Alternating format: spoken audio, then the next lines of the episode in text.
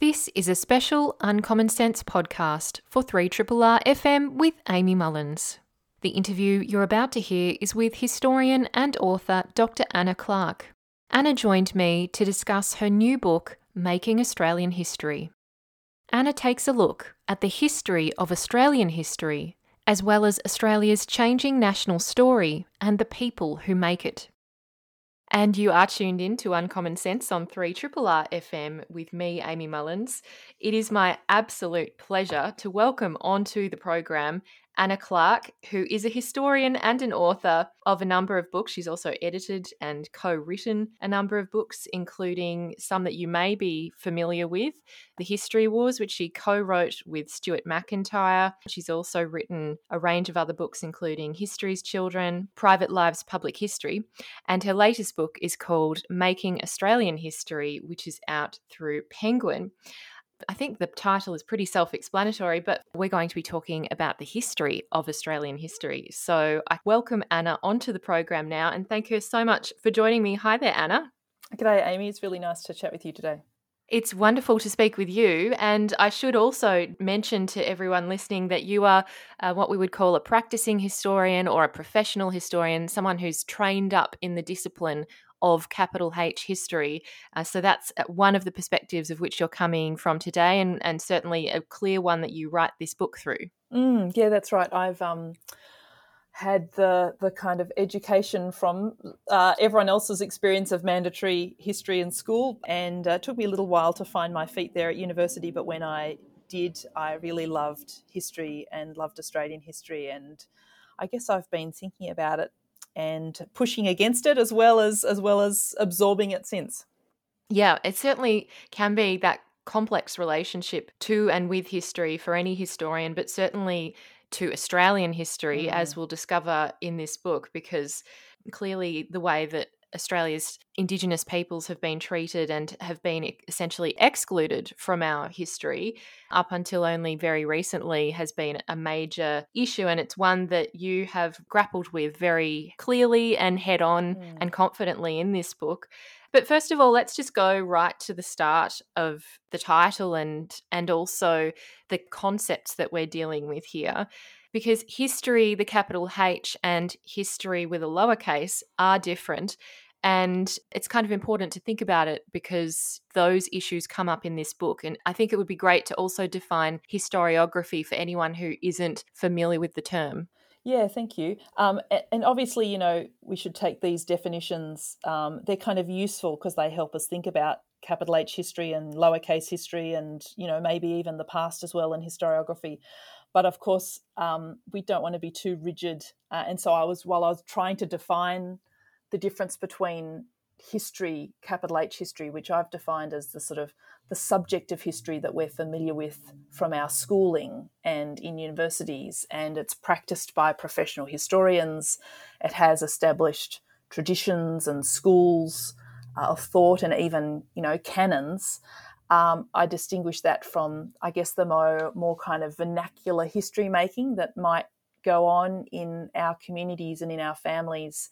Um, but there's no hierarchy there in my mind. I'm sort of interested in the relationship between, you know, um, an oral history of Aboriginal child removal, for example, with a history discipline that excluded that perspective for so long. So it would be very difficult to say that one is better than the other, you know, in that moment, because obviously um, that vernacular history making was doing much more deliberate Australian history work than the history profession at that time. Um, but the def- definition is is I think an important one to at least try and make between capital H history and that and the lowercase everyday history making that, that many of us might be more familiar with from our family lives and our community lives. To get to your question on historiography, uh, that's another one where you know uh, definition is important, but it's also maybe not doesn't do enough because traditionally historiography means the histories that have been written in the past. So if we think about all of Australian history that has been written up until now, you would call that Australian historiography.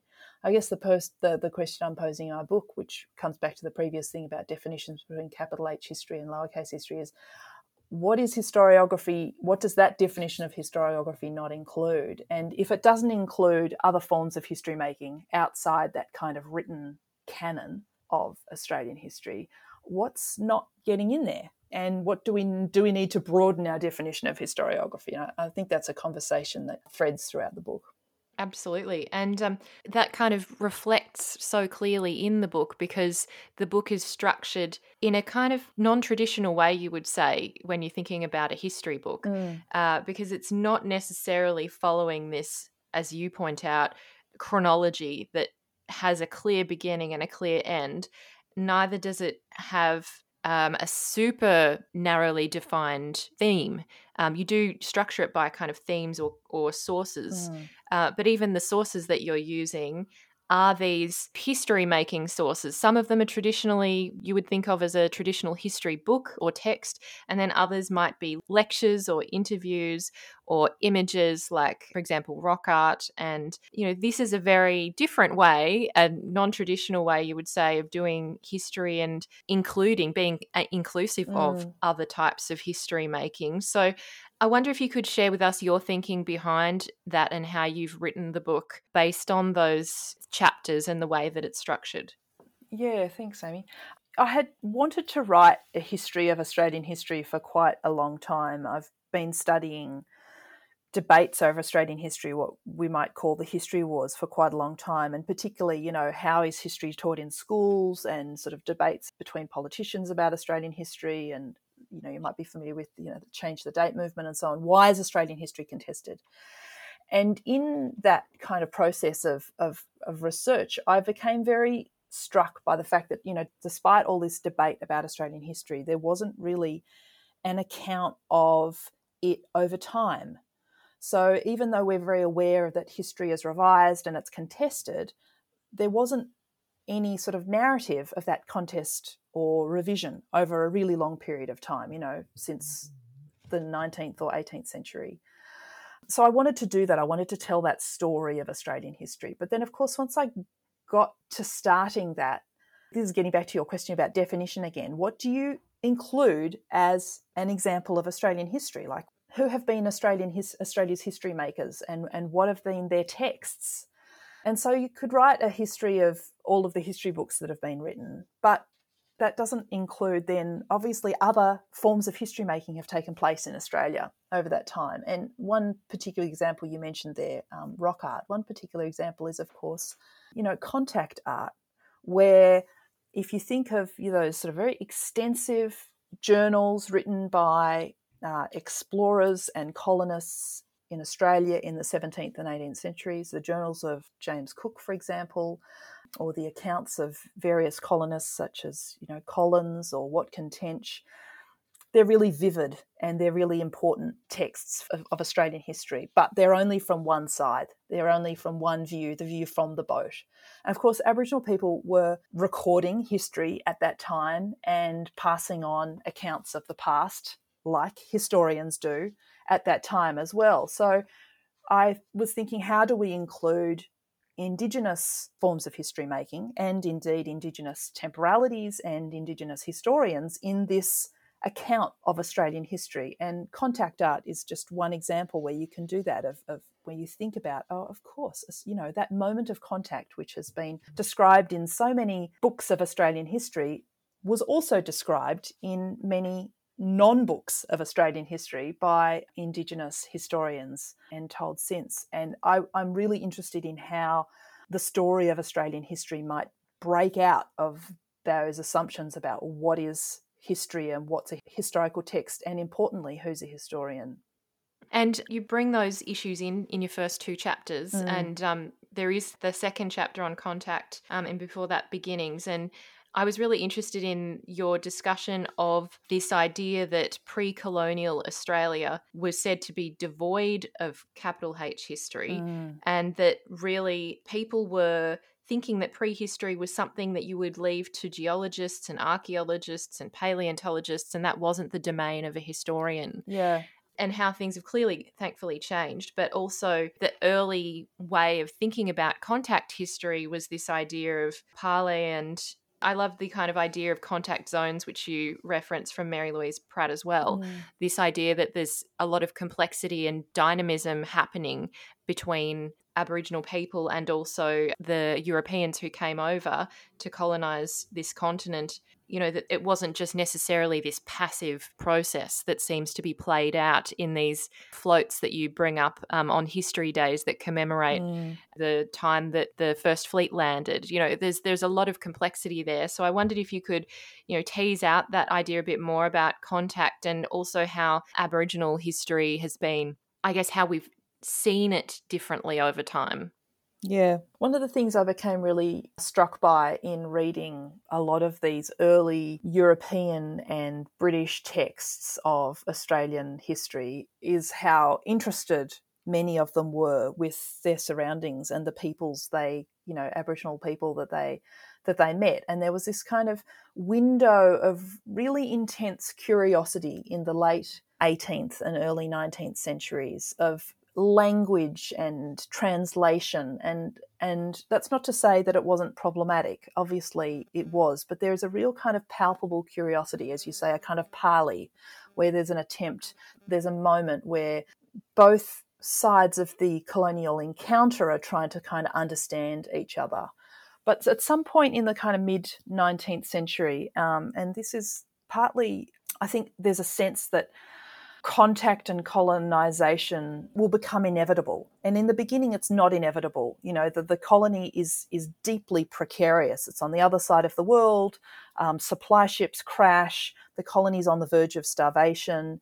And in fact, the governor, Arthur Phillip, sends over some convict rope makers to sit with Aboriginal women to ask them to teach them to learn how to make fishing lines so they might fish and catch some fish because they're literally on the verge of starvation. But that precariousness over time changes, and in fact, increasingly it becomes the Aboriginal communities around Sydney that become much more negatively affected by colonisation. And the smallpox epidemic is, is one kind of catastrophic example of that. But as the colonists become increasingly confident about the colonial project, the history changes to sort of get less interested. It becomes less interested in Aboriginal histories and accounts, and the sense that Australian history begins with colonisation and that curiosity of Aboriginal culture becomes, you know, the domain of, of, something else outside history. History itself is part of the colonial project then. Uh, and that curiosity kind of leaves the text. You don't find much reference to Aboriginal people in history texts from the sort of mid 19th century and certainly up until the end of the 20th century. And I found it really interesting to see how history became kind of part of the architecture of colonization and also nation building that excluded Aboriginal people, increasingly excluded Aboriginal people, and also excluded things that weren't considered to be positive markers of progress, such as colonial violence and so on. So, in these early parts of the 19th and mid 19th century, there's a, actually a lot of history, historiography, includes these sort of terrible episodes of colonial violence. But by the end of the 19th century, around Federation, for example, colonial violence isn't considered to be sort of, you know, a proud, uplifting narrative of a sort of a series of colonies that's about to become a nation. It's not considered to be worthy of the material of a national history. So even in the course of one century of history making in Australia, you can see this huge shift in how Australian history changes its register of Indigenous people and Indigenous histories and also what is and isn't history. You also bring into this the idea that even Australia's past, in terms of its convict origins, has been something of a source of shame or something that seemed to be skated over. Mm. You do say some families developed fictional family trees to hide their connections to that element of the nation's past. So, you know, it's not just that kind of joke that South Australians make about how, you know, they're not from convicts, um, and everyone else is, and apparently that's a thing, know, something to be proud of. um, but it's there's a lot more to it than that, and I, you know, I was quite interested in that idea that, as you point out, there's a lot of record keeping of that time, and down to what an individual convict looked like and their distinctive markers. But then a lot of history has deemed that to be not worthy of coverage or, or consideration until fairly recently. Yeah, that's right. It's interesting that that overlaps actually with a lot of the editing out of colonial violence happens at the same time as the editing out of convict history. There, there are certain things that shouldn't be included in a national story because they're not quite really deemed kind of respectable enough or worthy enough. Um, and there's a really interesting article by a historian called um, Tom Griffiths about precisely that that the, the forgetting of colonial violence and the forgetting of convict life is a real feature of Australian history, um, especially around Federation, because it was considered to be really problematic. And one of the things that is so interesting, as you point out, is that, of course, there are heaps of records of convict life, just as there are lots of accounts of colonial violence. So it's not a question of that there isn't the history there or that there aren't the sources there. What comes down to the question of why aren't you listening? What, what is it about Australian history that means that these perspectives and accounts are being edited out, essentially? Yeah. This brings us to a, really interesting point in the discipline of history in the 19th century, where there's this professionalization of history so there are a number of amateur historians and even journalists who wrote history. There are a whole kind of diverse range of sources prior to that and authors of history. And then we see this link between the professionalization of history and the nation state and this concept of a nation and Australia being one of those nations. That's right. And kind of building that national story. So, could you expound a bit on that link and why it's developed that way and what its significance is to us? One of the interesting things about the 19th century in terms of Australian history is that the Australian nation and nationalism emerged at the same time as the kind of professionalization of the history discipline, as, as you mentioned. And so, while a lot of history up until then had really been written, you know, by in the form of colonial diaries or by amateur historians um, and, and sort of, you know, diarists and, and writers, by the late 19th century, there's a sense that history is kind of one of the sciences, actually, and that there needs to be a sort of a training for history that you can't just know how to do it, that there are rules to be followed, and that there are sources, on certain, only certain sources that you can use. Um, and there are certain kind of skills that historians need training for, such as being able to analyze and critique sources, be able to, you know, understand, you know, what is an archive and how to use it, and so on and so at the moment that Australia is kind of having a sense of itself, at the t- same time there's a sense of kind of national consciousness emerging in Australia, the history profession is emerging at the same time. And they develop a very interesting relationship where the history profession sort of needs the nation because that helps historians have authority, really. If you think about the emergence of um, education at the same time, history is one of the subjects in the newly formed education departments and in, in, in, schools. How do we teach history? Oh, we need historians to write history textbooks.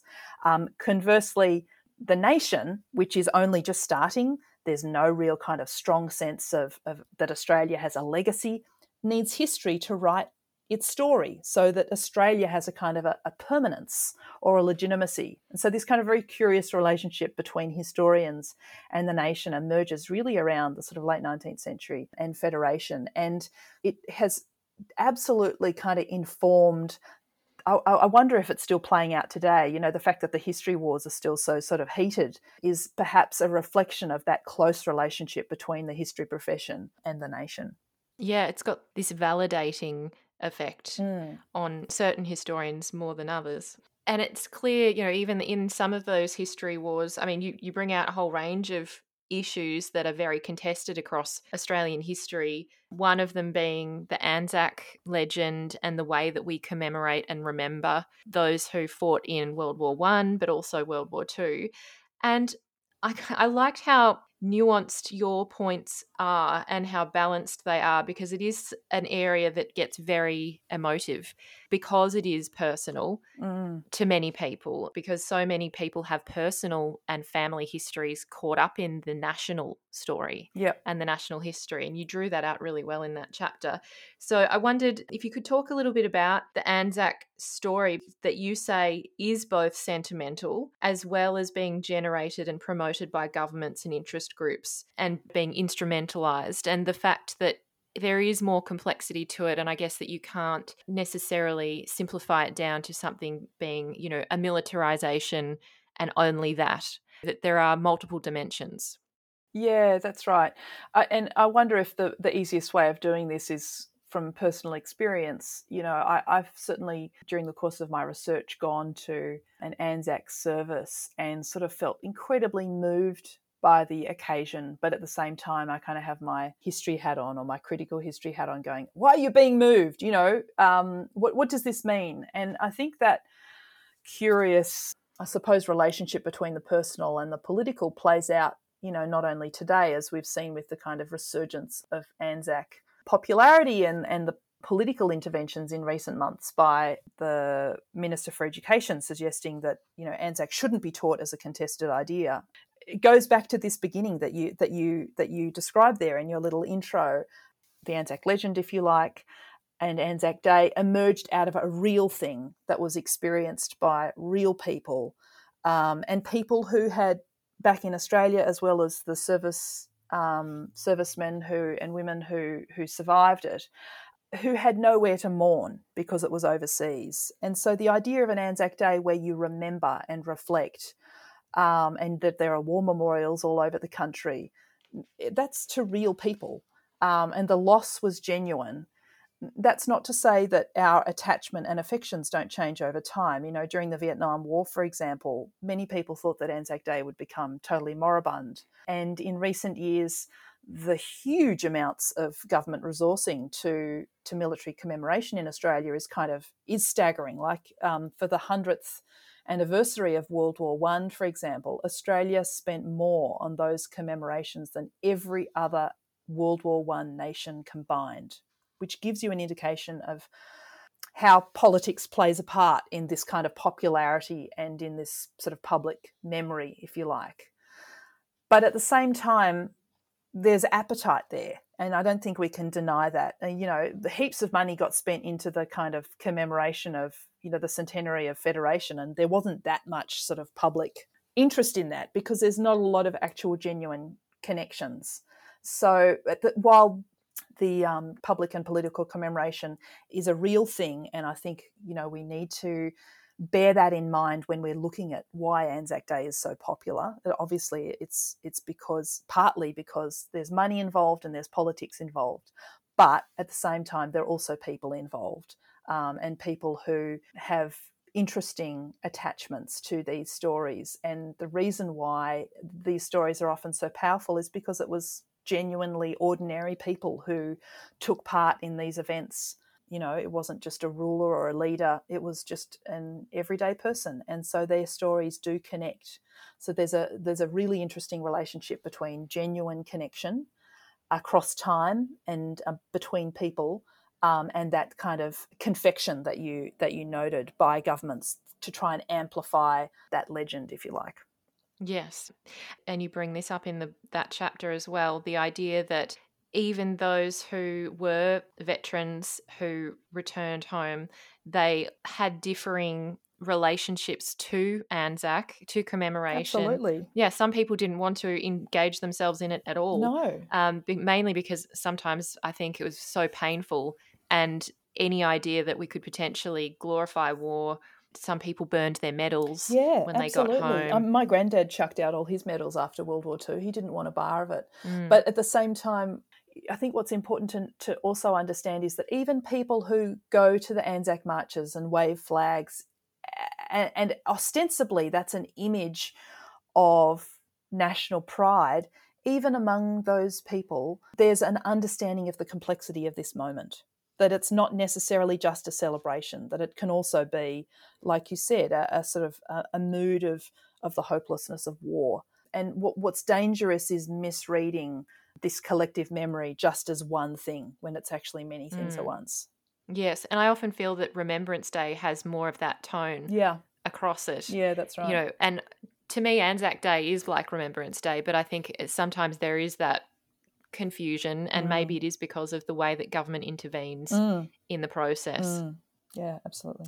One of the other parts to that story is also the idea of the digger and you know the way that there are agents of history in Australia's history and that it's often that men are in this kind of public part of history and women are in this private domain and that they're constrained by the patriarchal system that they're operating in which is clearly true Mm. but it means that there's been this massive distortion in the way that history is recounted and that women have often been completely ignored essentially in a lot of our histories. And you've got um, a, a really excellent chapter on gender in this book.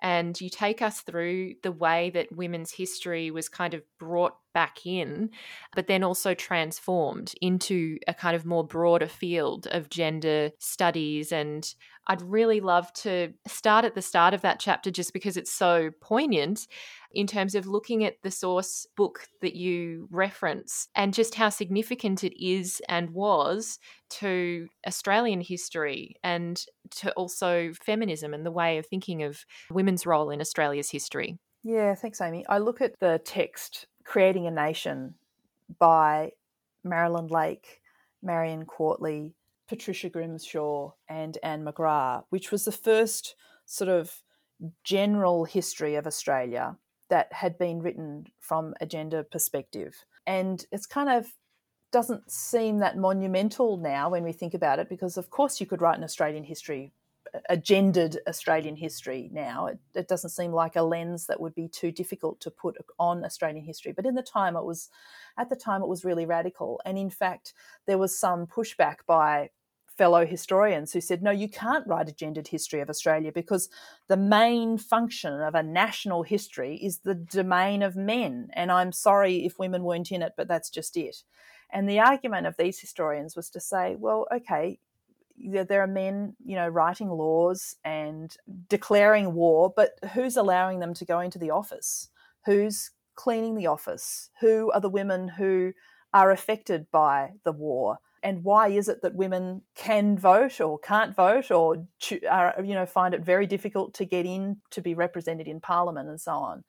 And all of these sort of questions, of course, highlight that these gender histories, that histories of gender are absolutely crucial to telling that ostensibly objective male public history of Australia that doesn't include women. Why doesn't it include women? That's what this text basically asks. And in the process of writing women back into the national story, they really show that not only is Australian history completely shaped by gender, i.e., the inclusion and exclusion of women at various points in time, but the actual field of Australian history itself, that capital H history uh, that we spoke about earlier, is also shaped unquestionably by gender. When you think about the kind of canon of Australian history, it's mostly men. And why is that? Why is national history considered to be a kind of a that males are considered to be the sort of taken for granted category?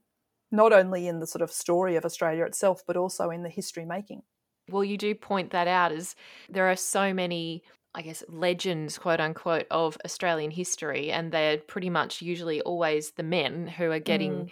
told, recounted, and referenced and quoted or even I remember you citing recent books about history and how some of those books actually completely disregard women and, you know, maybe a few women are just listed but not really meaningfully included. Yeah. It doesn't necessarily represent the reality though, does it, that women haven't been history makers and haven't even engaged in the discipline of history because they certainly have been. That's right. One of the difficult things about writing this chapter and the reason why it sort of ended up being a chapter the way it was is because, you know, I was really struck by reading histories from, you know, really, I suppose, the early 19th century up until the sort of 1960s, essentially. So that's a good, you know, 160 years of, of, of history, Australian histories.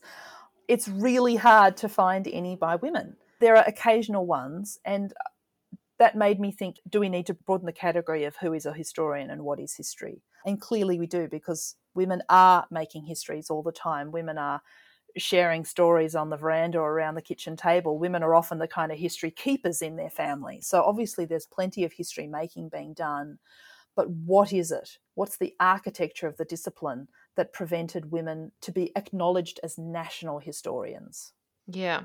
And one of the issues that comes up, I know, for many, and it depends on the period of history you're looking at. But for example, I was looking at mid 19th century history, and there were primary sources in the area I was looking for that were written by women, but there were far fewer of them than existed for men. And certainly it became even more difficult when you were looking at migrant histories, people who had come to Australia from China, for example, Absolutely. Yeah, it's a huge issue. Um, I think that the sort of, you know, the, the understanding of what's an archive and how do we access those stories. And it again, it comes back to that question of who are we listening to as historians. I'm using we as a, as a, as a sort of history profession.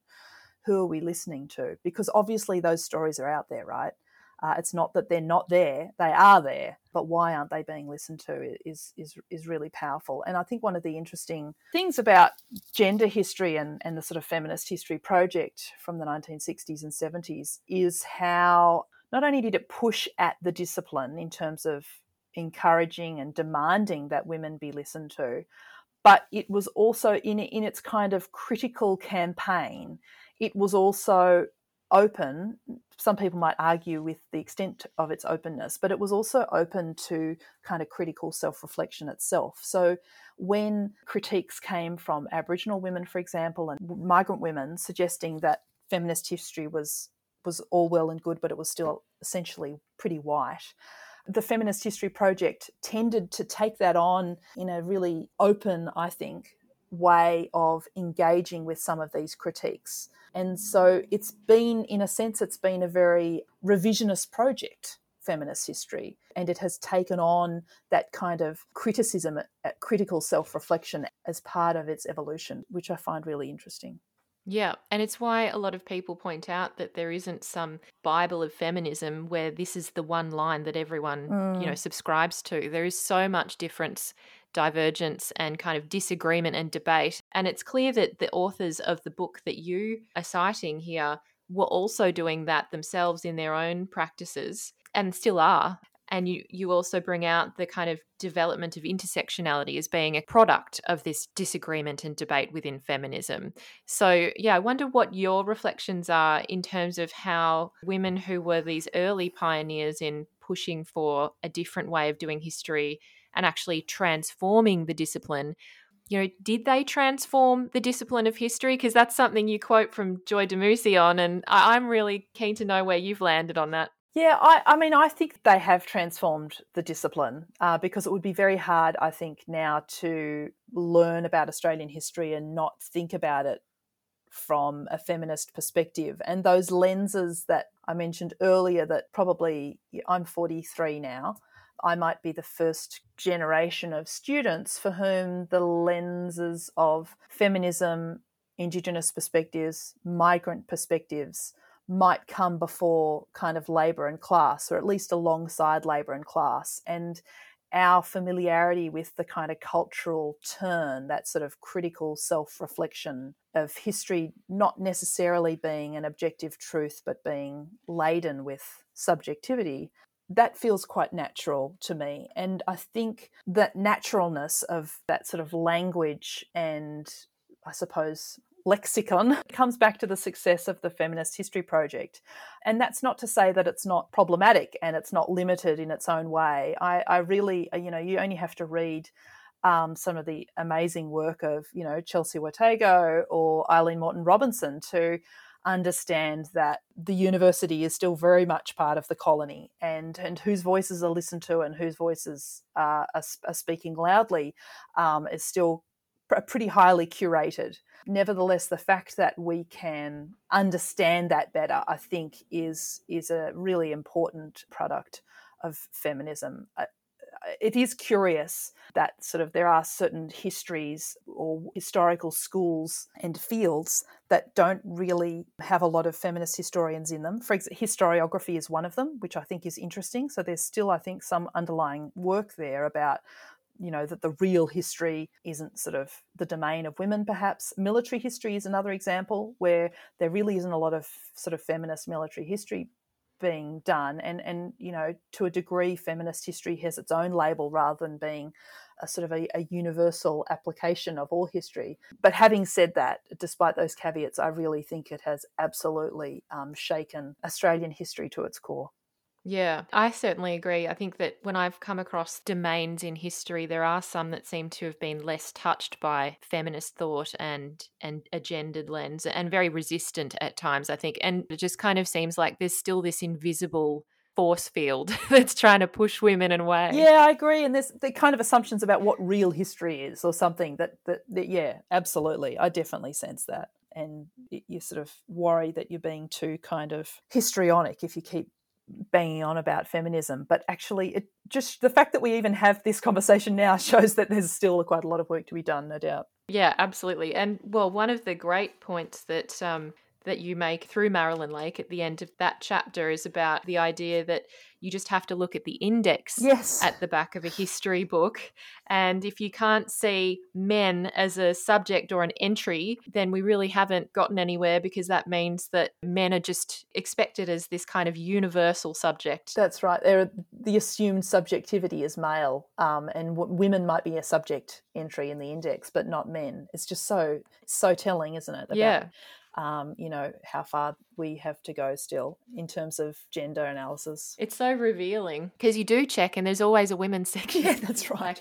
always. Always. and in fact, uh, you know, I've been studying history now for 20 years and I don't reckon I've ever looked up men in the index, which is also pretty telling about my education mm. and and my where I, what my own underlying assumptions about who is the assumed category. Yeah, that is really interesting. I wanted to bring in a related field in a way because we've been talking about women as history makers and women historians, and also, I guess, then thinking about the democratization of history. And one field that perhaps anyone listening might be familiar with is family history mm. because I know that it's become so popular with the rise of ancestry.com but there's also you know Trove which is a database that so many people love you know spending hours in including myself and I just wondered when we're thinking about family history and history making and also the gendered element of family history. What are your reflections on how family history presents both a positive development, perhaps, to history and this expansion of what's included in historiography, but then also what some of its challenges might be? Yeah, that's a great question. Uh, there's there's no denying the kind of boom in family history in recent years, and I think the British historian Alison Light wrote a very kind of charming newspaper article a couple of years ago where she said um, family history has become the third most searched item on the internet after shopping and porn uh, which gives you a sense of of where it figures, you know, in our sort of day to day lives. It is a thing that we can all have access to. It's at our fingertips, as you say, and it's at our fingertips because of technology. All of these amazing digitized archives, and we have the internet, um, and many of us are kind of wealthy enough to have access to the internet and have the education in order to, to use it. But it does present some really interesting questions for the history profession. Democratization has obviously, you know, really pushed out the sort of questions about about who's a historian and, and who can tell history in such powerful and important ways, uh, and even just the sort of recognition of, you know, for example, oral history has been so important in the telling of national stories that have been sort of ignored for so long, such as Aboriginal child removal. It was kept alive in families as family history, right? So that's so so sort of mm. fundamental. It's changed Australia's national story in a sense. But there are questions about the relationship between sort of popular and and kind of everyday history making such as family history in relation to the to the history discipline because while they're both important they're not exactly the same and there's a lot of overlap there. But how do you you know how, if we're teaching students history for example how do you compare and contrast a, a, a family account from a grandparent or an uncle and auntie to a researched history paper. And it, it's kind of does one have more worth than the other? And obviously, that depends on what they're about um, and the sort of questions that they're that they're asking of each other of the past. Really, you know, there's no uh, family history. You don't need to be a trained historian. You don't need to have the sort of skills of critical analysis um, of sort of a gentle critical interrogation of your sources and so on but that's not necessarily what it's trying to do either. So i think there is abs- you know there's such a vital place for that in our society and i also think historians could do better at speaking to everyday communities in their writing and how they communicate academic history so that it doesn't feel so kind of elitist if you like but at the same time there's there's i think it does raise really interesting questions again which we come back to that first first point you raised in the beginning of our discussion of you know what is history and who is a historian and and what's the definition of capital H history and and and lowercase history. I think that they I'm not going to come down and and be definitive on this because I actually think it's part of a really creative tension and a productive tension rather than something that's kind of difficult and unhelpful. Yeah, that's right. I think that too when I was reflecting on, you know, those challenges of how you assess a family history and how it's been produced and what the sources are that have been used. But you do realize that there's a whole source base that is not being tapped really because it's held within families, and perhaps some people don't even realize they have them. Yeah. Uh, and that's why they get into family history, but also that it means that historians don't access that as well. Like, that's right. There is that disconnect. There is a disconnect, and also sometimes people don't want historians to access it. So there has to mm. be a mm. kind of a recognition, and, and I suppose this comes back to the question of, you know, living in a settler colonial society just because we're willing to listen doesn't mean that people necessarily want to tell us as historians. Uh, and sometimes historians need to sit back and step back and let other people be the storytellers. And that's when sort of, you know, family and community history can come into its own, in fact, and be a sort of legitimate um, narrative account of the past um, if it's given the space um, and the time to, to be allowed to do that. Yeah. I wonder, just because we're heading towards the end of the chat, I wanted to step back now to kind of look at some of those bigger issues. And one was about this idea of revisionism, because often people will hear that word and think of that as a negative. Mm. But as you say in this book, and you quote Don Watson, who is a historian and was speechwriter to Paul Keating, he says that historical revision shouldn't be seen as reactive, but, quote, an attempt to find a deeper contemporary meaning in the past. And I was thinking and reflecting on particularly the issues of race and migration and um, Aboriginal history and how, you know, we see this idea of historical revision and it, it being kind of seen as somehow pushing against something and being a challenge. Whereas Don Watson here is kind of suggesting it's a, a deepening and a kind of a different process really altogether. So I wondered what your reflections were on the kind of conception of revisionism and its place now today in histories, particularly of the, those issues concerning race. Yeah, um, it's funny, isn't it, how revision has been kind of become a bit of a label. Oh, that's so revisionist, or mm. you know, the revisionist orthodoxy.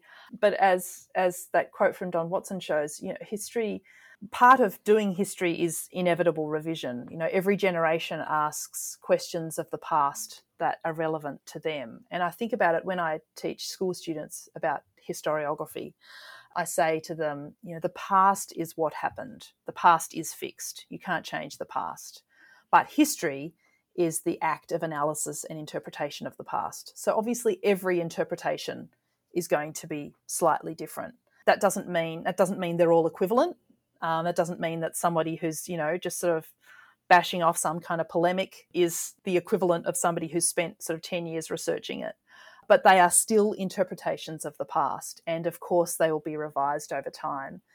Revision shouldn't be a dirty word because history changes over time and, and it's different between between different people. And what's interesting, I think, is understanding that process of interpretation and analysis over time. One of the really great things about studying this, you know, doing the research for this book was just to see how you could really see trends in and patterns of different prevailing views over time by reading the histories of the day. And in a sense, I was almost able to kind of get a map or a sort of a like a, a temporal map of Australia over time by reading its histories. I could sort of say, oh, I, if you showed me blind now a history book, I could almost you know like a wine taster i could almost say oh i reckon that's from the 1890s because i can you can just see in in its what it's interested in and the sort of language that it's using and who's included and who's excluded.